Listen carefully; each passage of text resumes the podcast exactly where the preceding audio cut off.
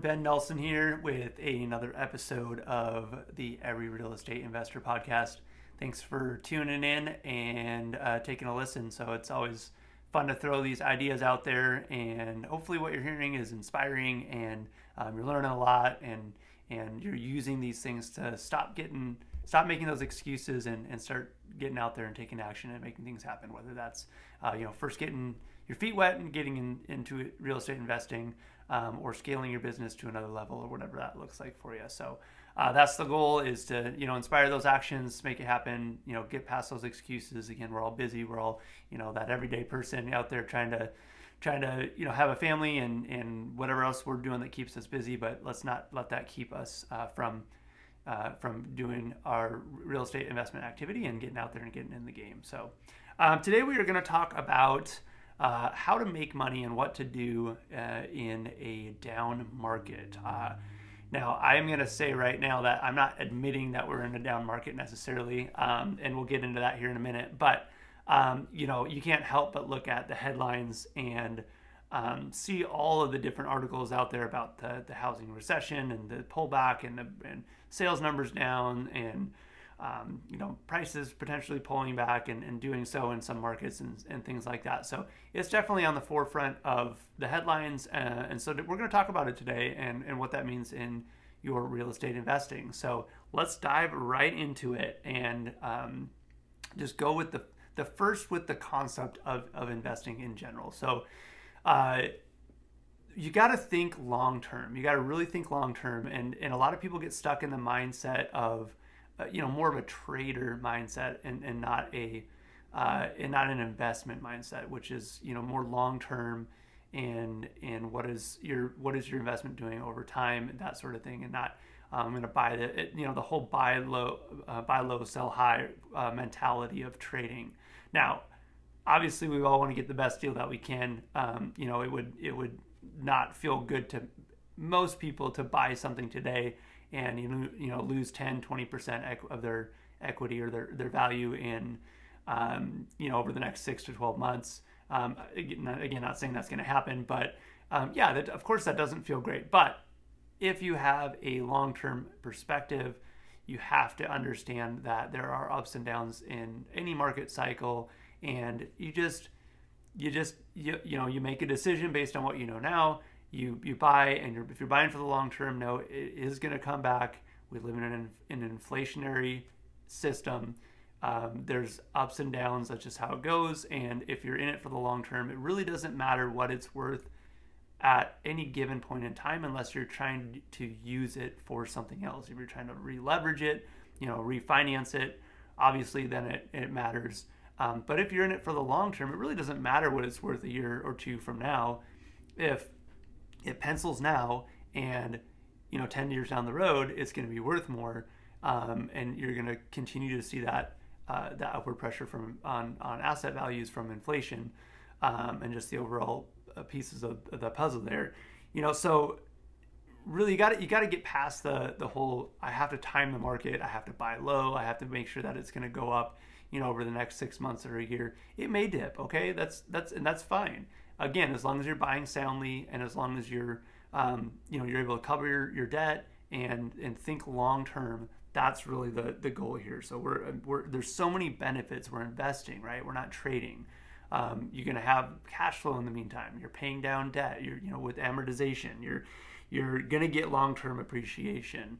Um, you have tax benefits. So many so many reasons to own other than just is the price going to go up? And if the only reason that you're making money is because the price is going up, uh, I mean, we all love equity growth and we all love when there's appreciation, but that shouldn't be the only reason that you're making money in your investments. That should be, uh, you know, almost icing on the cake.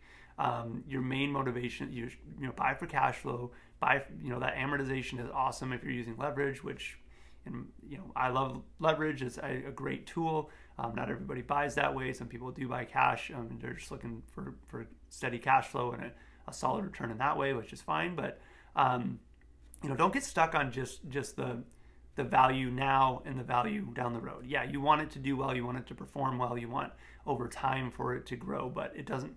Don't look at it in short spurts. You know, six to twelve month spurts. Look at it over the long term of the investment and what is it going to be worth down the road. So that's the first thing. Um, let's get our head around that. Um, if you're buying something, if you are buying something short term, because you know we we do buy, you know, I do remodel projects and flips, you know, as an addition to holding properties. So um, you know, that's there's nothing wrong with having that as being part of your business plan and, and doing that from time to time. Sometimes you do you force some equity, you turn it around. It's maybe not something you want to hold long term, but you can create some value there and and make a little bit of money and then put it into something that you're going to hold. Nothing wrong with that. So um, just be conservative, right? If you're if you're in an environment where it looks like prices could dip, um, pencil that in, right? Where we talked about having a successful remodel project a couple weeks ago, um, and uh, that is one of the things you want to pencil in contingency. So you know, the, for the unknowns, the what ifs, you know, the things that you know is going to come up, you just don't know what exactly that thing is yet. Um, so so add another line item in your in your underwriting for you know market like for for market depreciation. If you think it's going to go down five percent in the six percent in the six months that you're doing the project, pencil it in, add it in, and um, you know, yeah, you might lose more deals as we're shifting in a market, right? Because maybe people ha- aren't paying attention to that and and aren't penciling that stuff in. So you're not, you know, you're being more conservative. But you know what? I'd rather be more conservative and not get a deal um, back myself into a corner because I'm trying to be too tight in my numbers and I'm being too aggressive. So there's a balance. You don't want to be overly conservative, but you also don't want to be, you know, overly aggressive either, especially in a market that um, has some some nuances to it and, and, is shifting a little bit, and and we're not sure exactly where where things are going. So. Um, remember that oh and actually before i go on to this one uh, just be be open when you're doing that and you're penciling that in there's nothing wrong with being open with a seller if you're talking to a seller directly and just be you know they understand a lot i mean maybe they don't but like educate them right let them know hey we're, we're in a market that it's not as competitive. Prices are starting to come down. You know, here's what I plan on doing with this property. You know, don't be don't be secretive. I mean, we've talked about this before too. Like most sellers understand that you're buying it to, to make money. Okay, unless you're going in with with you know some angle that you're being manipulative or or you're just you're not you're coming at it from some angle that you're just you're not being honest about what you're actually doing with the property.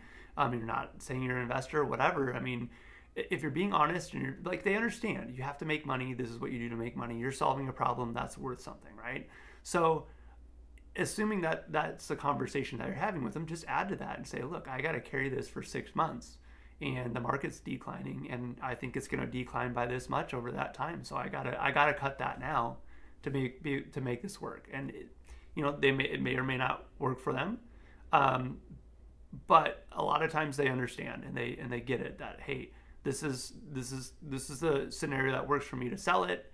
I, I understand that you're taking additional risk by doing this to it and holding it over this time. So yeah, that's fine. Um, so be honest. Just just explain that and break it down to them. Um, underwrite diligently. Um, so this is not it, when you're in a market like that. You gotta. There's been a lot of speculation and a lot of um, you know, just counting on these really. Now, I don't know that anybody penciled in 30% rent growth or, you know, in any of their pro formas, but, um, you know, people were getting really aggressive with what they felt like rent growth and price growth was going to look like in, in uh, you know, snatching up deals. And so, you know, you, you got to stop doing that at this point. I think is you, you're not penciling in, you know, appreciation into, which I don't think you should ever do that anyway, but, um, you're not penciling that that in. You're not you're not you're pulling back on those parameters on what rent growth looks like, what what price growth looks like. Maybe even again backing it down into into a decline over the the next you know, whatever your hold period is. Um, but just just underwrite diligently.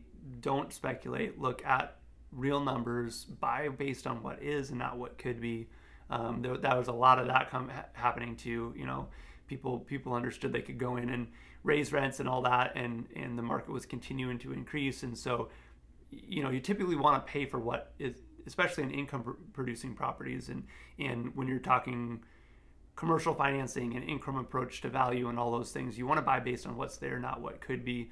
Lots of sellers were getting values based on what could be and not you know what rents could be increased to and we're going to be even future rents um, when really ideally you're paying for what is based on today's values, today's cap rates, Um, and then if you increase rents and make the property perform better, then you're getting the benefit of that increase in value. So, um, and, and the fortunate thing is if we have, you know, if we continue to have a little bit of, of uh, a slowdown, we're going to have more opportunities for that because sellers could basically demand that because there are so many buyers looking for product, and now um, we're going to have less of that, right? So that means more ability to say, hey, look, this is what it is, this is what I'm willing to pay for it, and and not necessarily overbidding based on, you know, hey, well, it could have this these numbers, right?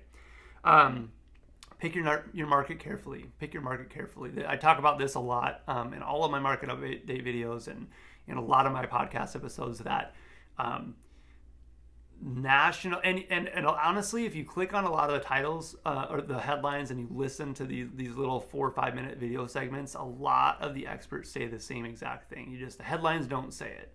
Um, every market r- responds differently. So there are so many factors. You cannot take the entire us real estate market and say this is what's going on in real estate and this is how prices are are being affected with with mortgage rates, and um, you know this is how the economy is affecting the the real estate market. It's just not it's not relevant even. I mean it's yes i mean you can you're looking at the, the broader picture but within that again you're looking at averages right you're looking at averages for millions of homes and and just lots and lots of moving parts lots of different little uh, you know lots of different metro areas lots of different segments and so you, you can't just look at an average because there's so many different things within that average, right? What creates that average is all these different uh, markets. So what you have to look for then is what what are individual markets doing, and what are the markets that you're looking at or involved in?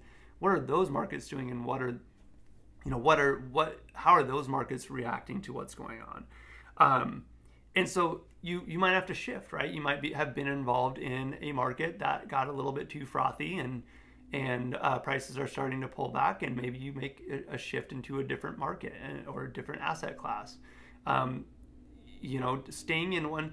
If you if you watch good investors and you watch, you know, whether it's stock, uh, real estate, anything, um, they're constantly like reallocating, right? Because they're looking, they're involved in one sector, one market, one whatever for a certain amount of time while it's doing well because they see opportunity. And then when that opportunity shifts or goes away, or another opportunity becomes greater, then they'll take their chips off the table and they'll move it over to another market or asset class or niche.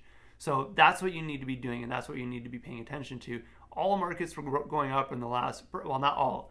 Um, there's always markets that are doing poorly, even in even in an upward market, and the opposite is true, right? So in, in a downward market, um, although a lot of factors uh, like macro factors affect markets in general, every market's still going to have different outcomes to that uh, or be affected differently. Some are going to really pull back because of affordability or um, uh, you know other factors. People you know were just moving there to get away from other areas, um, and you know those there's just not long-term sustainable drivers there, right? So um, you have to look at the the big picture. You have to look at your individual markets and see what they're doing and, and um, make an adjustment to the market to a market that is going to uh, you know last in the long term or, or achieve, help you achieve your real estate investment goals um, if the markets that you're currently in are not. So um, you know pick your market carefully. Again every market's going to react differently. Make sure you're paying attention to those trends. Uh, next week on the podcast we're going to break down a little bit more on uh, picking markets and what to look for and the things to be considering when you're picking a market um, to make sure you're picking the right market for your uh, investment goals and, and picking a market that is poised for um, growth and for, for good returns, right? So we're going to be, so tune in next week. We're going to be talking about that next week so to give you some tips on how to, how to do that. We'll expound on that a little bit more. Um, the, the last thing is, is to use creative tools. So, um, again, when a when a market is continuing to rise, it's really easy. You just you know go out there buy something with conventional financing or get you know get get hard money loan on it turn around add some value with a remodel or something or even just hold on to it for a bit and turn around and sell it and you made money right? Very simple. I mean that's what it's investing is really easy when markets are going up. You just buy something and it goes up in value and then you sell it and make money right? So um, not not too complicated. In a in a market that's shifting in a market that's going down uh, now you have to start to use some creative tools. So we're talking seller financing, uh, you know, options, lease options, um, delayed closings, uh, all sorts of different tools you can use uh, to uh, to really get a different deal structure together that's actually going to work versus like, hey, I have to buy this at a discount to to make money, right? Um, seller financing, there's so many terms you can create. You can, you know, interest rates, interest only payments, delayed payments, uh, you know, all sort. You, I mean, you basically, it's not like going to the, the bank and saying, hey, I want a loan, and they're like, okay, well, here's the terms of the loan, take it or leave it, right? You can get you can get super creative with seller financing. You know, down payments, all of that stuff is negotiable. So um, you can create a deal that works for the seller and that also works for you, and then and it's going to be more conservative maybe, um, and give you some more options than if you were to just get go get a bank loan, right? So that's a that's a huge tool and something to consider. And there's going to be sellers more open to that as buyers are less likely to be vying for you know the, the same property, lots and lots of buyers for the same property. Uh, that's going to open up opportunities to come in and, and, provide some options and actually have a conversation with the seller um, and say, hey, and and and honestly, not just this works better for me and this this has to work this way because that's the only way I can make it work for for my end, but really actually having that conversation with a seller that it might actually be in their best interest to do it that way. And in the last few years, they wouldn't have even had that conversation because you know everybody was just jumping on uh, and bidding on the property, and they're just taking taking a deal because you know they don't know any better and they're not willing to have uh, that conversation, or they don't think they need to have that conversation, and they they actually could be missing out on a better deal because. Um, of so many buyers vying for the property and they, they don't have the opportunity for a longer conversation with someone that is trying to consider their interests and, and give them a, a deal structure that is actually better for them um, uh, you know, lease options are great. You know, you can um, tie up and control the property and, um, you know, even get a sublease agreement in there, right, to sublease it out and continue to make that payment. Um, you know, a seller that's maybe in a bad spot there, they moved and they don't want to, they don't want to, maybe they're underwater. I don't know. There's, I don't think there's gonna be a lot of that, but, um, right, you know, because some people have so much equity right now, but, um, you know, providing a solution where they don't have to ma- manage a rental if they don't want to, but they don't have to. They've got income coming in.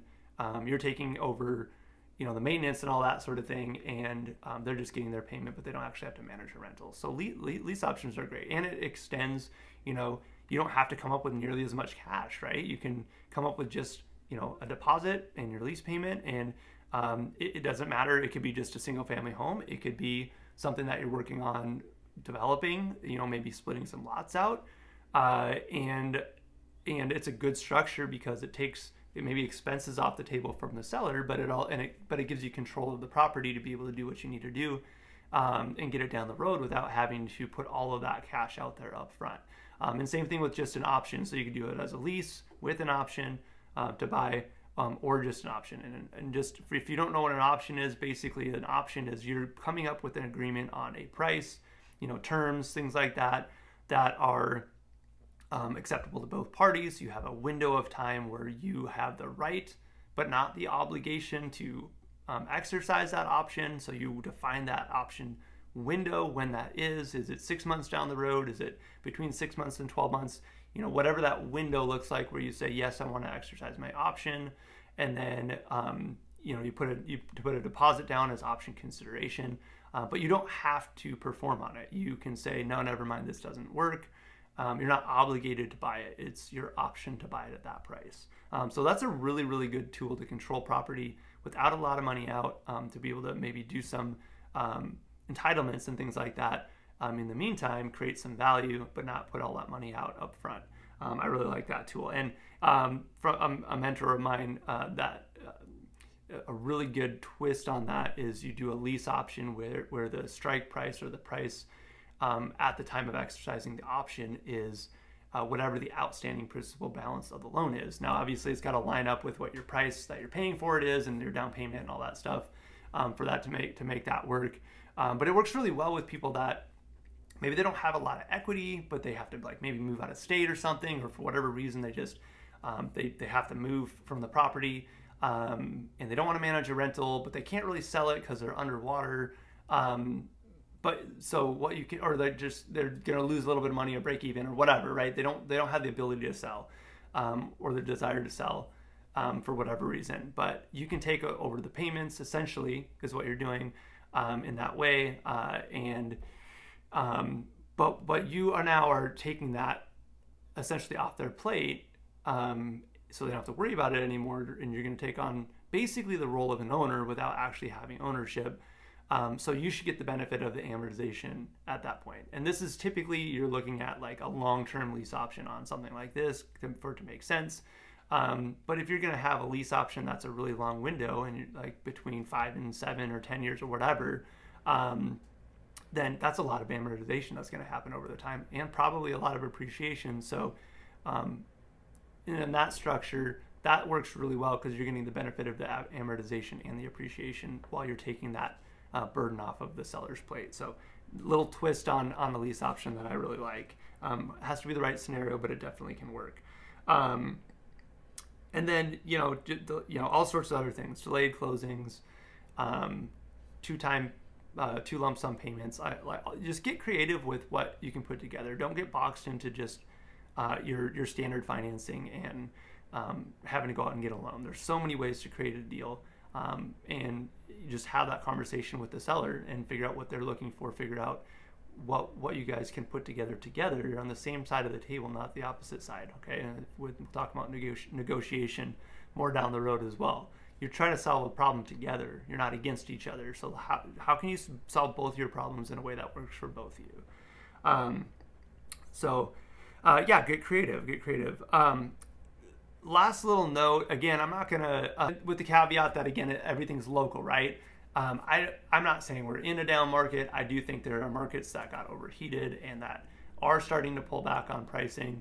Um, but I also think there's plenty of markets that are going to continue to see market uh, see market appreciation and rent appreciation um, over at the same time as other markets are pulling back. We're just that's where we're at in the market interest rates have continued to go up. Um, it is it is uh, kind of pulling the, the rug out from the markets that didn't really have uh, and exposing markets that didn't really have the drivers behind what was going on with the market appreciation and it's exposing what markets are solid and have the drivers to have continued growth even with you know those interest rates going up and, and pulling back on buyer activity. So it's actually a really good time to be paying attention to what markets are being affected in what way because that's a really good indicator of you know which markets were strong and which ones really just had other things going on that were really not strength in the market. It was just something maybe temporary.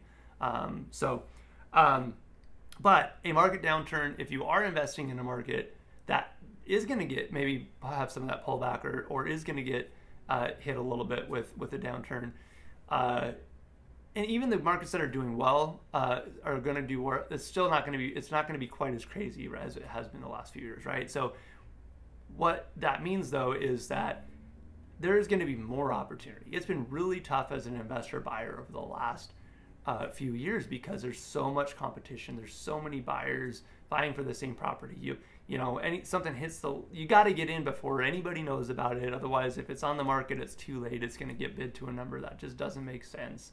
Um, there's so much speculation going on. So a, a, a downturn in the market is not a bad thing as an investor.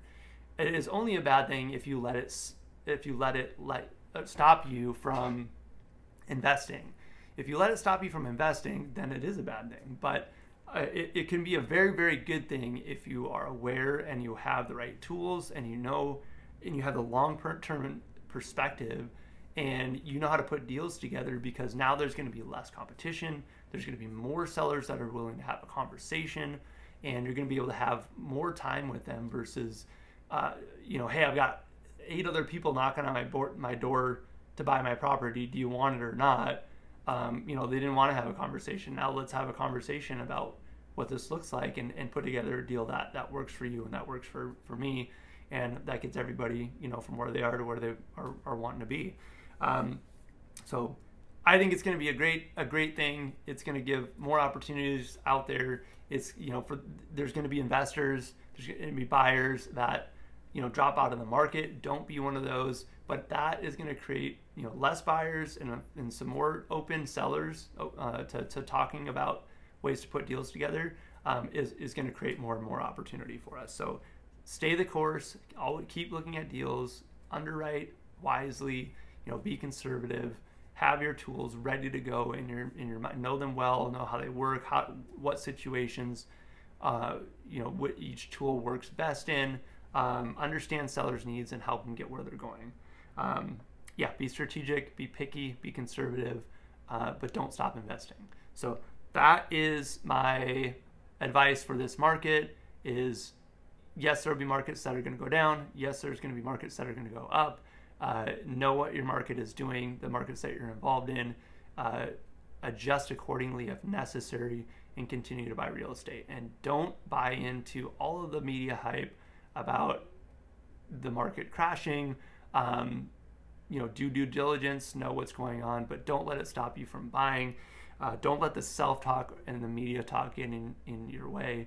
Uh, just go out there and make it happen and keep investing um, and, and make it happen. So, uh, until next time, again, next week we will talk more about how to look for and pick the right markets to invest in and what key indicators to look at. So definitely tune in uh, to that episode. That's going to be, I think, even more important to consider those things as we're moving forward here in the next uh, couple years.